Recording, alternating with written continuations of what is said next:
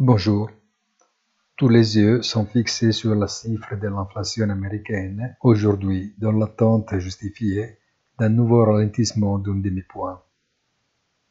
Il y a la conviction qu'à face de telles nouvelles, la Fed ne pourra pas l'ignorer.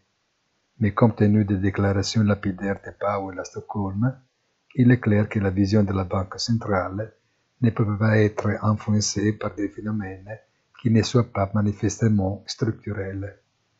Mais les marchés devraient plutôt regarder beaucoup plus attentivement la nouvelle saison des résultats trimestriels qui débutera en fait vendredi, un véritable test décisif du développement économique.